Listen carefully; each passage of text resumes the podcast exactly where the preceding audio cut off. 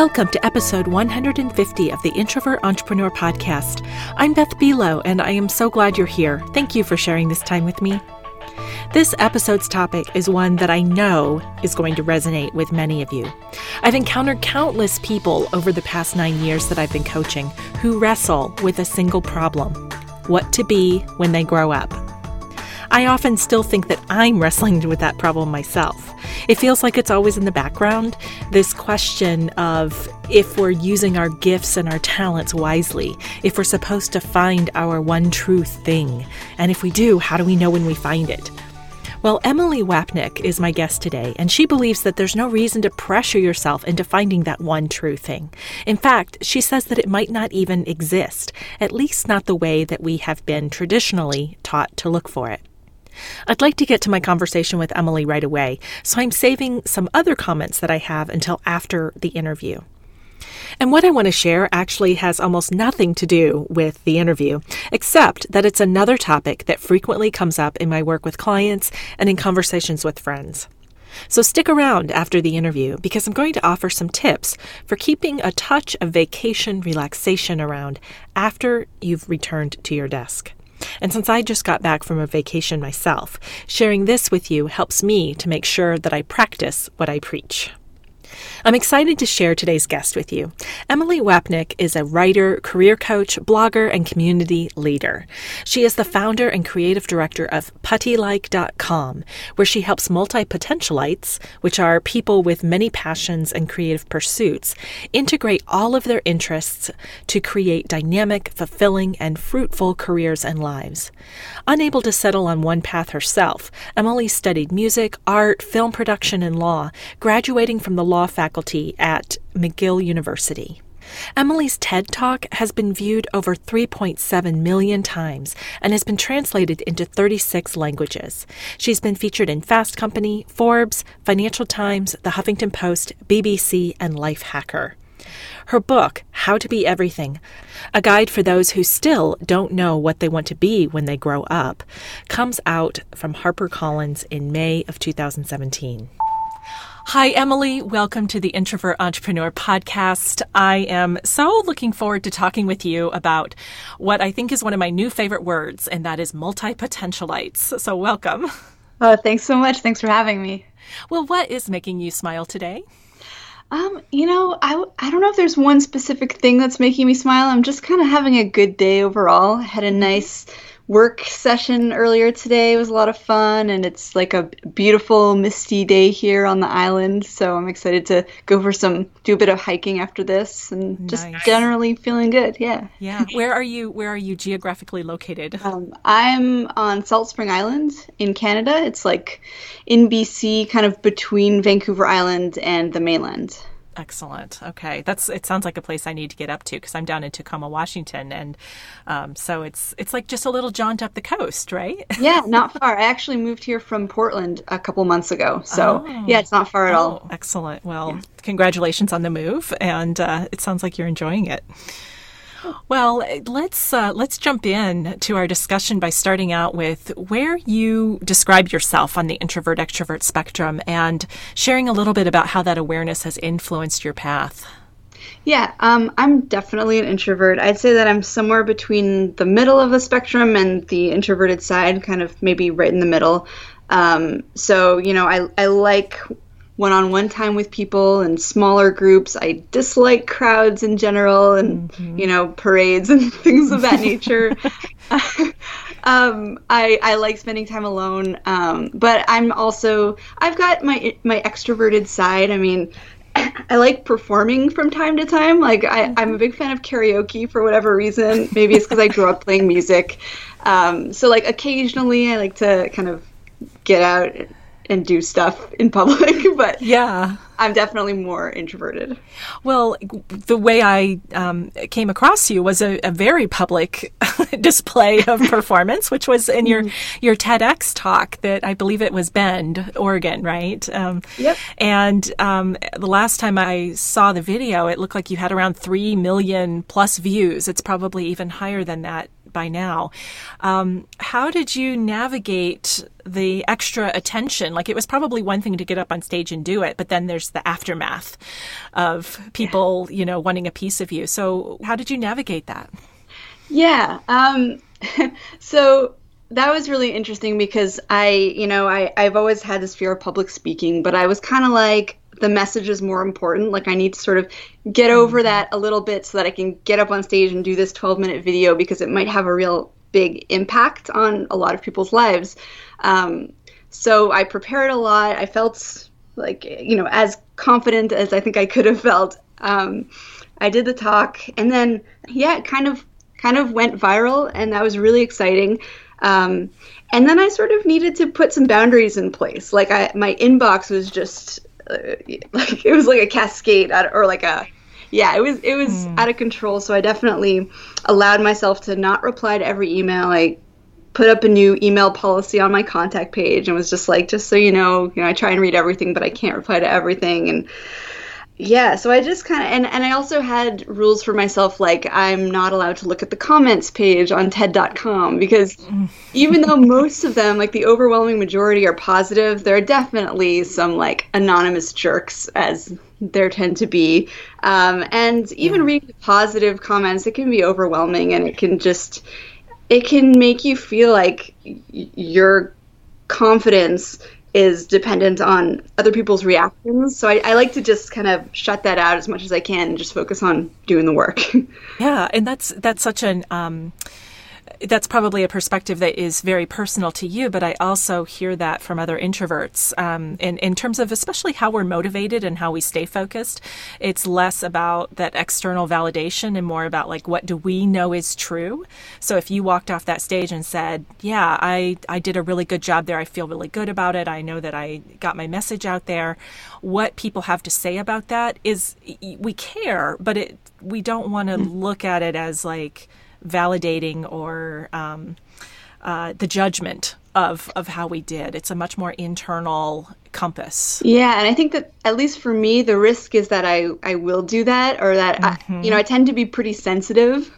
So yeah, um, yeah, that's that's probably the reason that I kind of have these boundaries for myself because it's no use to anyone if I'm just like feeling good because lots of people said nice things or I'm feeling terrible because people had a problem mm-hmm. TED Talk. Like I like I don't want to be, you know, as much as possible I'd rather not be at the whim of other people's opinions. So but it's hard to do when you're like a public figure, whatever. Yeah. Yeah, absolutely because you want to you want to engage. I mean, that's what social media is about, right? Yeah. It's social and um, I appreciate that you're you're talking about those boundaries and being discerning about you know when you put yourself out there and, and to what degree you engage, and and other times recognizing that um, you have to protect yourself mm-hmm. to some degree. Yeah, and you know at the same time I can get really personal on the blog and in my mm-hmm. newsletters. Um, and I really like doing that too. So I think it just kind of depends. Like, am I talking to my people, like to my community, right, or is right. it like the out you know the big wide world people stumbled upon my ted talk on youtube or whatever. Exactly. That's a great way of differentiating it. There's our the community that we have connected with and that knows us and we know them and you've got some know like and trust. Whereas a video that just goes up on ted I, everybody sees it and they you know like me they might have come across it and not have met you before. And so it's um, yeah there's a different level of uh, connection and and trust or not trust that comes with that yeah. Well, I want to I want to talk about that TED Talk because um, you know obviously it compelled me enough to reach out to you because so much resonated. And as I said in the intro there, that um, you introduced me to one of my new favorite words of the year, and that's multi potentialite. Um, can you share what that is? And and as you share that, um, what are some of the most interesting multi potentialites that you have come across as you've studied this? Yeah, so uh, multi potentialite is someone with many interests and creative pursuits. Um, and that's mm-hmm. kind of like an intentionally vague definition because I want people to feel like they can they can use the term if they want, and it's not like this exclusive club or anything. It's basically mm-hmm. someone who's really curious about a lot of different things. Um, and so, yeah, along those same lines, you know, I have met people who are really impressive. Like there was one guy I interviewed for my book who um, used to be a spy at the CIA and then he, you know, went and got his MBA and started a bunch of businesses and he scuba dives and um, and there is there's another guy who like had a couple restaurants and a book publishing company and a space tech company and it's like whoa you guys oh are gosh. really impressive um, but i actually didn't end up using either of those examples in the book because i really wanted people in the book to be more relatable mm-hmm. so um, you know multi-potentialites we can be anything for, you'll find multi-potentialites who are librarians architects uh, entrepreneurs um, I mean, really anything, doctors, you know, and mm-hmm. it, it, mm-hmm. just what you do for money doesn't necessarily tell us whether or not you're a multi potentialite. It might, but it, it also might not. Yeah, that's a point I want to come back to in a couple of minutes because um, I think that that's one place where multi potentialites could get sort of wrapped up in knots, especially if they have that entrepreneurial spirit. Mm-hmm. They want to look at things and say, how can I monetize this? And it's that very question that could kill it. Yeah. Um, so I want to I want to come back to that in just a moment. Um, so I'm so glad you mentioned that. But I've been thinking thinking about introverts and our desire, you know, we tend to have that desire to go deep and attain mastery on something. And I did read some of the comments on the, the TED Talk, and I know, you know, some people are, are thinking about, well, isn't mastery what is valued? Or, um, you know, even just before we were talking, I, I, saw two things that felt like an example of um, what one might call mastery. One was a TED talk about a man who's been obsessed for a decade with crows. uh, Joshua Klein, I think. And so he's like all about all things crows and he's digging in there and really going deep on this topic and their intelligence and whatnot. And then I was just watching this little video on on uh, Facebook about this woman who seems to make like weave a basket and make flowers out of women's hair, you know, on their heads. you know and it's like it's so um, we we are i guess my point is just that it's um, mastery is um, so attractive and seductive to so many of us. It's like we sit in awe of it. And so, how do we mm-hmm. kind of reconcile that quest for mastery? Mm-hmm. with our often rabid curiosity, you know, to do all the things and know all the stuff. Um, can you be a multi potentialite and still strive for mastery? Yes. So I I believe that you know, there's this like there's this misconception mm-hmm. that you're either really really good at one thing or you're kind of mediocre at everything. You're like a jack of all trades, master of none, mm-hmm. and you're ineffective and you don't make a lot of money and you're kind of jumping from here to there and you're not very good at a lot of things, right? And I, I think this dichotomy is really flawed. I think that there are a lot of people who kind of exist in the middle and are yeah. very good, are experts even at three or four or five things. And I think that's entirely possible. Um, and and I've seen that. I mean, my friend Abe Cajudo, who's who's in my book, is a video director, a designer, a Kickstarter consultant, mm-hmm. and he also helps organizations um, with course online course creation. Yeah. And he's very good at all of those things. And you know, I interviewed a 74 year old surgeon, or he used to be a surgeon. He still works in the medical field, but he was a surgeon for many years. And you might be like, you know, how is that a multi potentialite? But he's got this incredible um, artistic life outside of work. He's an incredible artist as well. Mm-hmm. So it's definitely possible to be very good at several things. Yeah, absolutely. That's so comforting to hear because because I think we do, you know, mastery especially I think for introverts and I also think of Dan Pink and him talking about motivation and mastery, autonomy and purpose mm-hmm. as being um, some of those things that really motivate us. It's it's comforting to hear that you can do all the things and apply yourself. I think it has to do with I mean, what what do you think differentiates the person who is able to dig in and be really good, like really solid in multiple things versus the jack of all trades, master of none? Um, you know, I'm not. Sh- I I I, I have a hard time with the jack of all trades, master of none thing because I feel like a lot of people will look at a multi potentialite and not really understand what they're doing or what's going on, and they'll just assign them that label.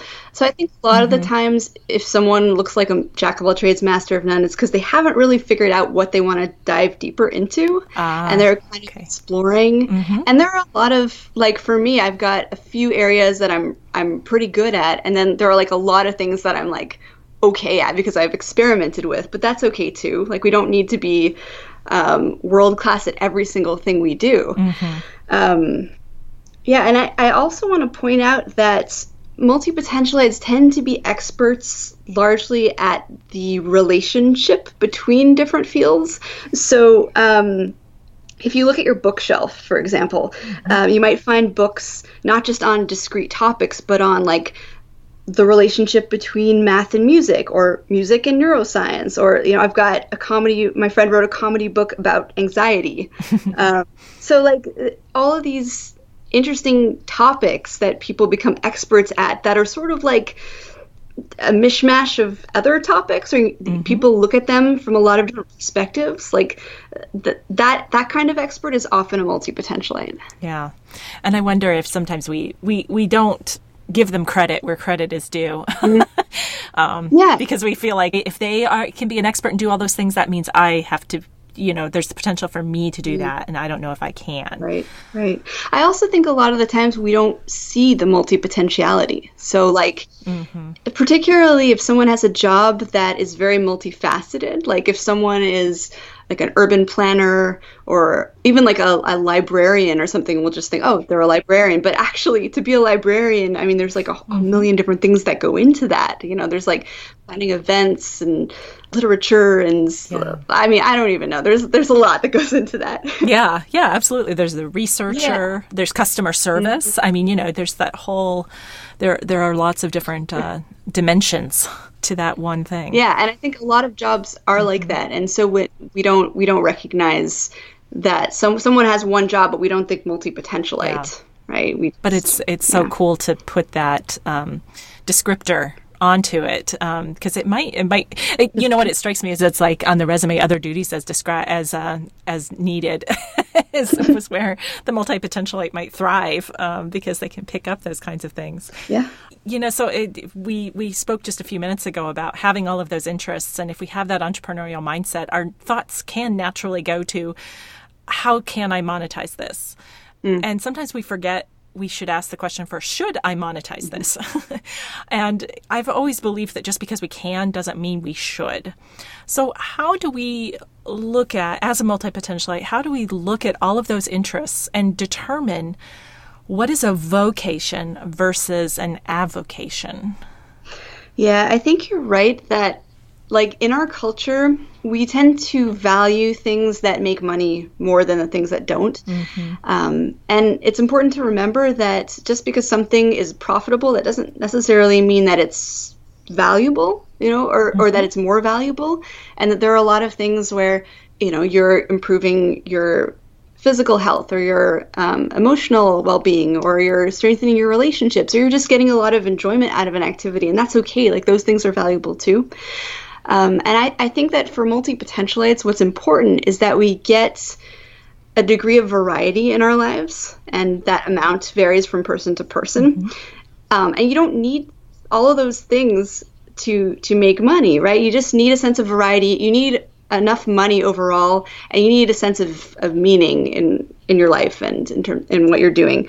Um, but in terms of figuring out what to monetize and what not to monetize, it kind of depends on what kind of work model you're using. So so in the book I go into these four work models, but if you're someone who say likes a lot of security and stability, then you might try and monetize things that are more lucrative and explore the harder to monetize passions on the side. That might be one approach you would take. Um, I would also say, like, sometimes it's just about experimentation to see what works and what doesn't work and kind of what feels good to monetize and what what doesn't. Because some things if you try and monetize it it'll take the fun right out of it you know? Exactly. That's what i often hear is like the fear. Mm-hmm. i think of um, like i love photography but if i were to start saying hey i should start selling or i should start trying to get hired that would probably add something to it that would um, detract from the very thing that attracted me to it in the first place. Mm-hmm. so it's not necessarily something that would be a wise move, at least not at the moment, maybe someday. Mm-hmm. But. Yeah, I mean, that also goes to the power of side hustles mm-hmm. and uh, starting something on the side while you've got your financial uh, needs covered, Mm-hmm. and then you don't have that extra pressure of having to monetize it. And then if it turns into something, great. But Yeah. But if it doesn't, then you haven't um, you haven't ruined it for yourself, and you haven't ruined yourself financially. Mm-hmm. you know, great. Well, and you said in the book you go into some more detail about that. So, um, and the book is called "How to Be Everything," and what is the subtitle? oh, the subtitle it's um, a guide for those who still don't know what they want to be when they grow up. Awesome. I'm 45, and I think that describes me. so Yeah, I hear that a lot. awesome. yeah, I bet. Well, in a, I want to shift gears just a little bit as we um, wrap up our conversation and uh, get to something that's super practical. Um, I did a recent podcast this spring with a guest um, named Patty Kay, and she shared tips on introducing ourselves when what we do is unique. But what we didn't talk about was how to say, here's what I do when we do two, three, or four unique things. Um, what suggestions do you have for that type of introduction? Yeah, so there are two ways to approach the dreaded "so what do you do" question. um, you could either drop a really easy to understand answer, you know, like a title that maybe doesn't express the the breadth of who you are, but um, they, you know, this person can get to know you better and then learn about the other sides of of your personality and your career. Um, so that's one approach, just to drop like an easy answer. And the other approach is to have a conversation. And which approach you choose, it kind of depends on who you're speaking to um, and why. Like, are they just asking to be polite or are they genuinely curious? Do you feel like opening up? If you don't, that's okay. Um, but if you do, so the second approach, having a conversation, there are a few ways you can do that. You can lead with your multi potentiality. You can say something like, I do many things, or like, right now I'm into this, and I've also got this project, and you know, or you can be like, I'm a multi potentialite, and then you'll definitely have a conversation. um, you could also try and think of an umbrella label. So instead of saying like, um, I teach preschool and um, I'm uh, I'm a, a docent at the museum and I um, do some tutoring. You could be like I'm an educator, or instead of being like I I do oil painting and I I'm a textile artist and I'm a musician. You could just say I'm an artist. You know, so so kind of this like more all-encompassing um, umbrella label you think of, and then they'll probably ask you, "Oh, what, you know, what kind of art?" And then you can Exactly. get into it. Um, you could also do the "I help blank do blank" approach, which is where you just kind of talk about, you know, if you're if you say like, um, "I help adolescent girls feel more empowered," that doesn't really say what you do. Like maybe you work at a shelter, maybe you work at a nonprofit, maybe you're a dance teacher, like, or maybe you're all three. Um, so yeah, you could you could talk a little bit about the function of your work and then get into the specifics. Yeah. And what's beautiful about that is that it, um, there's a sense of freedom with that, and I'm speaking of this. Maybe I'm, I'm, uh, you know, projecting onto myself here because I remember when I started my business, I wouldn't say I'm a coach or I have a coaching business. I'd always say, you know, I have a personal development business, or now I say I help introverts amplify their strengths and create success on their own terms. Yeah. that doesn't say I'm a coach, so it leaves me freedom because then I can say I'm a coach and a podcaster, and author, and uh, you know, on and on. Yeah. And um, and what that does, it seems like it gives us as entrepreneurs, as leaders, as professionals, um, as people, uh, freedom to evolve as our as our interests and our curiosity evolves. We don't box ourselves in uh, prematurely. Yeah, and I think that that is a big fear of multi potentialites is being being pigeonholed or being boxed Yeah. in. Um, but I also think it's important to remember that like you can change the answer to that question, and it doesn't really matter what people think. You know, that's like my friend Abe that I mentioned earlier. He'll introduce himself as a designer sometimes, and then when people realize that he also does video work, then they might be like, "Oh, that's interesting. Tell me about that." You know, so so as people get to know you, they can learn about everything else. Yeah. You don't need to immediately, unless you want to, which is cool too. Yeah. if you think you might be speaking with another multi potentialite, that's a good way to make a new friend. Mm-hmm. To just drop everything that you're doing and exactly. Do we have a sixth sense? Like I sense another multi-potentialite. honestly, at this point, I I think I might. yeah, I bet you do. I bet your your radar is pretty sharp. Well, if someone is listening to this and they realize for the first time, they're like, "I'm a multi-potentialite," um, besides reading and or buying and reading your book. What first steps do you recommend for them to start understanding themselves better? Yeah, so I've got a blog, puttylike.com, that I've been I've been blogging there since 2010. Mm-hmm. So there's a few hundred articles if you want to learn a little bit more. if you just want to dabble a little. yeah, there's also uh, we've got a start here page. It's got kind of the greatest hits. Um, so I think you know it's pe- people ask me like what's the first thing I should do mm-hmm. now that I know I'm a multi potentialite, and it really just depends on where you're at, what you're struggling with, and what you're looking for um, because that's such a big question and we're all so different. Um, but yeah we've got them sorted into categories and there's there's a lot of articles up there. So that that's what i would recommend. Awesome. Well we'll make sure that alongside the link to the book we will put a link to puttylike.com um, cool. and perhaps i'll link it straight to the start here page so folks can uh, get that deep dive in on themselves and uh, see what they learn. So thank you so much for this. Um, it's yeah. it's energizing to talk about it, and and I know for me, like a first a first step is just understanding what it is and saying, mm-hmm. yeah, that might be me, and to say, and how cool is that?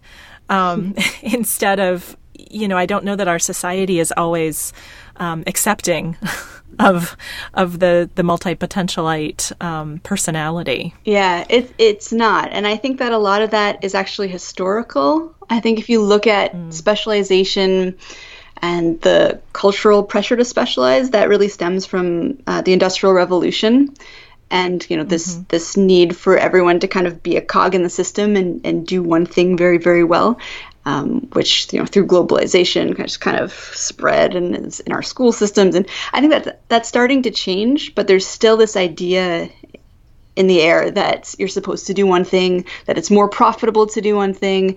And as the mm-hmm. economy is changing and technology is evolving, that's just not really the case anymore. Um, yeah. And and if you start looking at the world through this lens, you see that there are people who are really successful who are interested in a lot of different things and have this like grand curiosity. And uh, you start to recognize multi-potentialites in in really kind of prominent cultural positions as well. Yeah nice. And I hope, and thank you for shining the light on it then, because I think that that will put those people in the spotlight more. And uh, folks who are learning about this for the first time and perhaps have been feeling um, like a fish out of water mm-hmm. um, because they, they can't or don't want to specialize. Um, this will give them uh, those role models that they that they really need, and I think then that'll result in even more successful multi potentialites as more people claim it yeah. and actually live it. Mm-hmm. Yeah. So thank you for that. Well, let's wrap up with a question that I ask all of my guests, and uh, and I often say this to authors because I'm usually I'm often talking to them right around the time their book is published. So I always have this assumption because I've been there myself that you want a three week vacation on Introvert Island. and so I've waved a magic wand, and you have that vacation. And you can only take three books with you. What would you take with you and why? Oh, that's a hard question. Um, so you know, I don't, I'm not someone who rereads books very often, um, but I thought about this and I think I know my answers. So the first one is um, I really liked The Art of Asking by Amanda Palmer. Mm-hmm. Have you read that? Yeah. I have seen the TED it's Talk. Really good. It's just yeah. you know such a good story and it's so good from like a memoir perspective and the ideas are interesting and i always cry and laugh and i think that and it's mm. long, so I feel like I would I would enjoy that, and I would probably read that a few times. um, I really liked when breath becomes air. And who's the author? Uh, Paul Kalanithi. He's he's wonderful. That book is is beautiful, and I think I would get something mm. more out. I'd get more out of it each time. I should I should read that again. This is making me think I should read it again. Really mm. beautiful book. um, and then I can I can I bring a journal, like something to write in? Absolutely, absolutely. I would never deny an introvert a journal. Definitely. Yes, excellent. Well, what is the best way for people to connect with you, Emilie, and learn more about you and your book, How to Be Everything? Yeah, so puttylike.com is a good place to go. Um, you can also check out my book directly by going to howtobeeverything.com. Mm-hmm. Um, and I'm, you know, I'm on Twitter and all of that at Emilie Wapnick, but that's linked on both of those, or at least on Putty Like. Excellent. So. Great. Well, I'll include all those links in the show notes and also include a link to the TEDx talk that you did because it was excellent. And I can't wait for more people to be discovering these, uh, the, their multifaceted selves um, because of the good work that you're doing. So thank you so much for spending time with us and, and sharing your wisdom. Oh, thank you so much. This was great. Thanks again for joining me for this episode. If you have questions or comments, I invite you to post them as comments on this post at theintrovertentrepreneur.com, share them on Facebook or Twitter, or email me directly at beth at theintrovertentrepreneur.com. In a bit of book news, I just heard from my publisher that we are on the sixth print run of The Introvert Entrepreneur, which makes me extremely happy.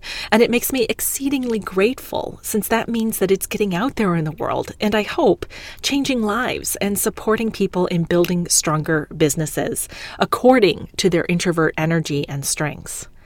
And that leads me to a special request. When I was in graduate school, I learned in a fundraising class that the number one reason people don't give to charity is because they have not been asked. That particular piece of information has direct application to the business world, in that if you don't ask for the job or the client or the review, you won't get it. So I'm taking time right now to make a direct, bold ask of you.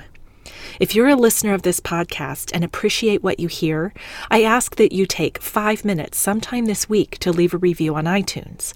And if you've read my book, The Introvert Entrepreneur, and found value in it, then I ask that you take a few minutes to leave a review on Amazon.com. In both cases, you're giving your honest feedback about your experience with the book or the podcast, and that's useful to me as I create content. You're also providing valuable information to other potential listeners and readers, letting them know what they can expect from their own experience. Think about how many times a review has helped you to decide whether to spend your time or money on something, and extend that same favor to someone else. Thank you so much for considering that direct, bold request. Before I sign off, I want to offer a quick couple of thoughts on keeping the good parts of a vacation alive after you return to the office. My husband and I just had this conversation, uh, in fact, like three days ago, as we walked to the beach one last time before getting on the plane that evening. We go on vacation in part to relieve stress, but it seems like the relaxed perspective wears off almost immediately when we come back home. So, what can we do to keep it alive? Here, I'm using a beach vacation as my example, but I invite you to put this into whatever vacation context is true for you. So, I have two initial thoughts about how to keep the vacation energy going. First, while you're on vacation, really soak it in. Notice if you're spending too much time distracted by your phone or the laptop that you brought, or always taking pictures, or always have your nose buried in a book take time to really be in the space that you're in, to be fully present to the sounds, the smells, the feelings. Really absorb it. I made sure that I stood at the ocean's edge and did nothing but stare at the waves and focus on the feeling of the icy water washing over my feet, then the sand sucking them down as the water receded. By absorbing that moment, I can pull it back up again any time. I can take a few deep breaths and I can recapture a bit of the serenity that I felt as I stood there. Second, take a small notebook and a pen with you and do a bit of journaling. Especially take time to capture those ideas that often surface when you're away from the routine and pressure of a normal workday. Here's something that happens to me, and I doubt I'm alone with this. But whenever I travel, I almost always feel more creative and bold, like I could do almost anything. Things that seem daunting back home seem easy when I'm on vacation. So, by writing those ideas down, you're making some of that courageous energy tangible.